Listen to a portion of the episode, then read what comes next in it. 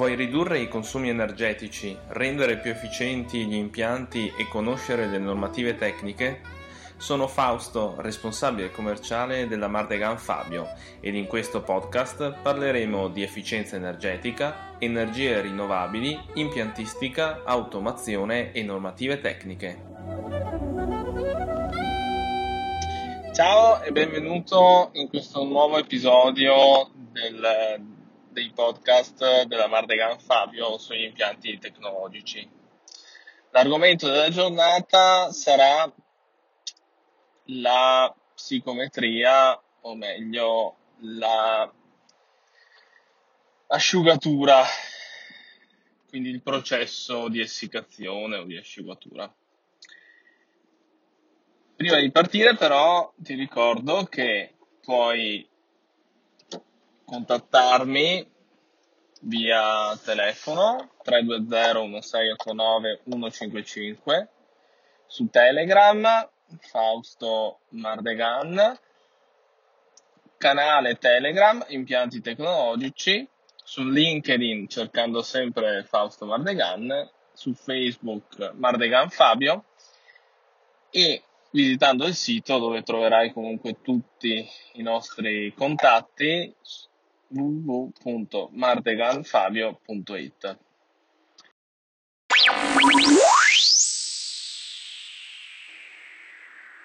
Allora, partiamo con la puntata sull'essiccazione. Innanzitutto, ci sono due tipologie di processo di asciugatura. Quello mediante fluido caldo e quello mediante fluido freddo. Nel primo caso generalmente lo scopo è di togliere acqua, molta acqua, su tessuti, alimenti e di recente ho visto anche su eh, fanghi. Il sistema funziona eh, scaldando l'aria, la quale va a scaldare il prodotto che rilascerà l'acqua e eh, quest'acqua viene, eh, quest'aria quindi umida verrà espulsa. Facendo più cicli e muovendo il prodotto si riesce a ad arrivare a umidità sul prodotto anche del 10%, se non inferiore. Un altro sistema, l'altro sistema per l'asciugatura invece è quello a freddo, nel senso sfruttando il diagramma eh, umidità, temperatura dell'aria, si va a raffreddare l'aria portandola all'umidità relativa al 100%. Raffreddandola ulteriormente, quindi avrò quindi aria satura di acqua, ma più fredda. A questo punto, se io procedo al riscaldamento di quest'aria,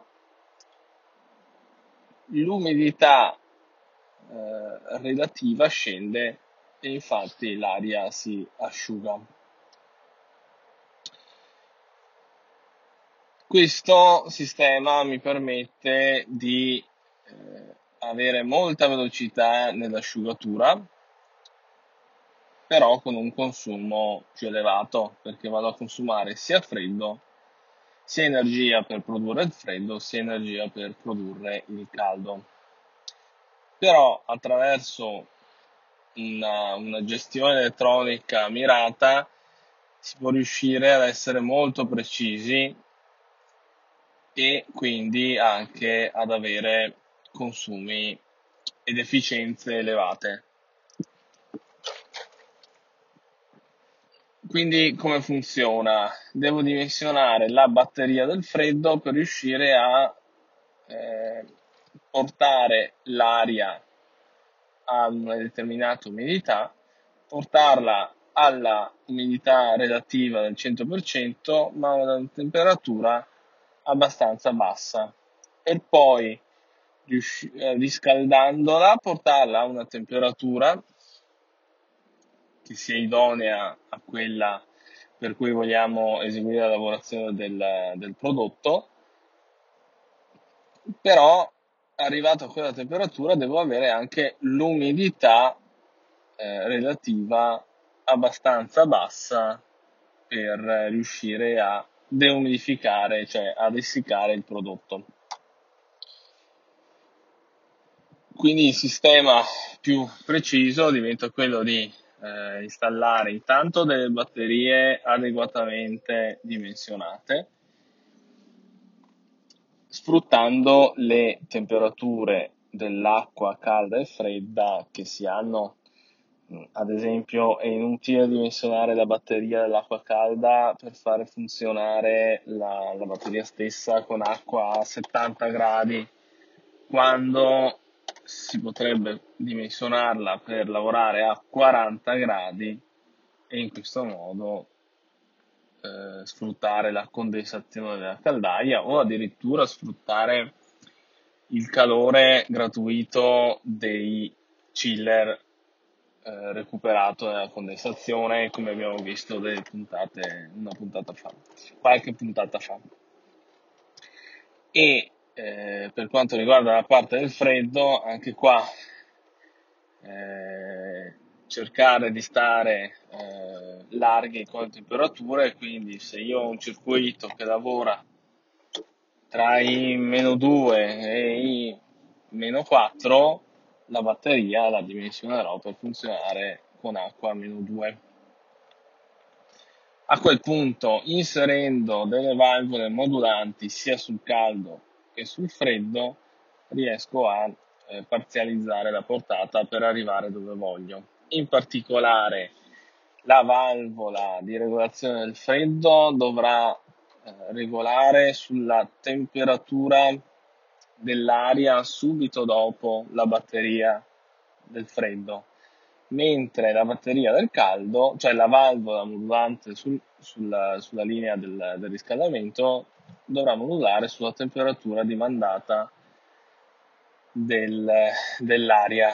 Infatti il circuito funziona con l'aria entra, batteria del freddo, quindi eh, raffreddamento dell'aria, batteria del caldo, riporto la temperatura eh, dove voglio, ventilazione e rimetto nella stanza.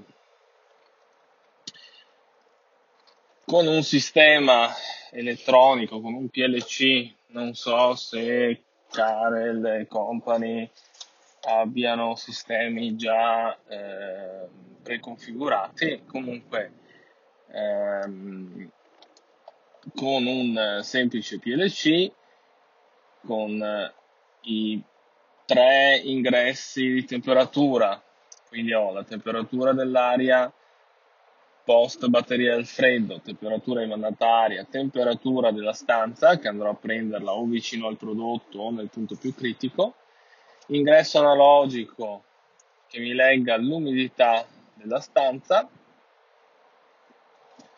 volendo una sonda in più di umidità metterla sulla mandata in modo da verificare che l'umidità eh, relativa sia quella che eh, ho calcolato.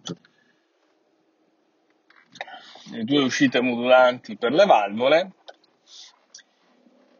Un contatto in uscita per avviare il ventilatore ed il sistema è fatto per, per gestire questa, questa eventuale macchinario o cella per l'essiccazione.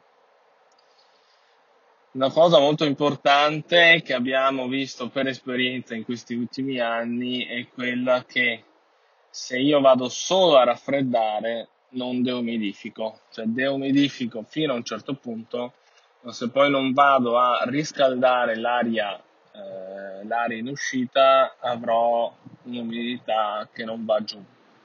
Per questo serve che controllo l'umidità che la temperatura, eh, il controllo dell'umidità affidata comunque al freddo, ma anche la batteria del caldo siano attive entrambe per riuscire a eh, deumidificare in fretta.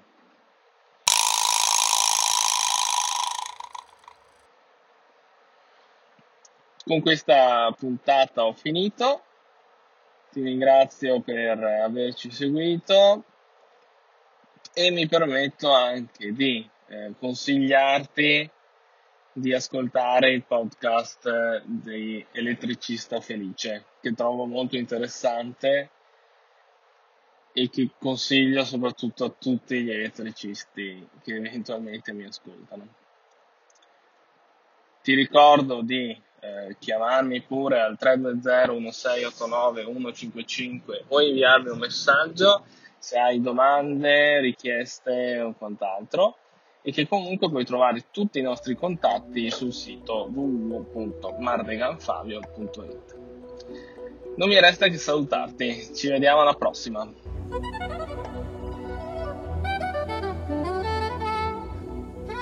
Vuoi ridurre i consumi energetici, rendere più efficienti gli impianti e conoscere le normative tecniche? Sono Fausto, responsabile commerciale della Mardegan Fabio ed in questo podcast parleremo di efficienza energetica, energie rinnovabili, impiantistica, automazione e normative tecniche.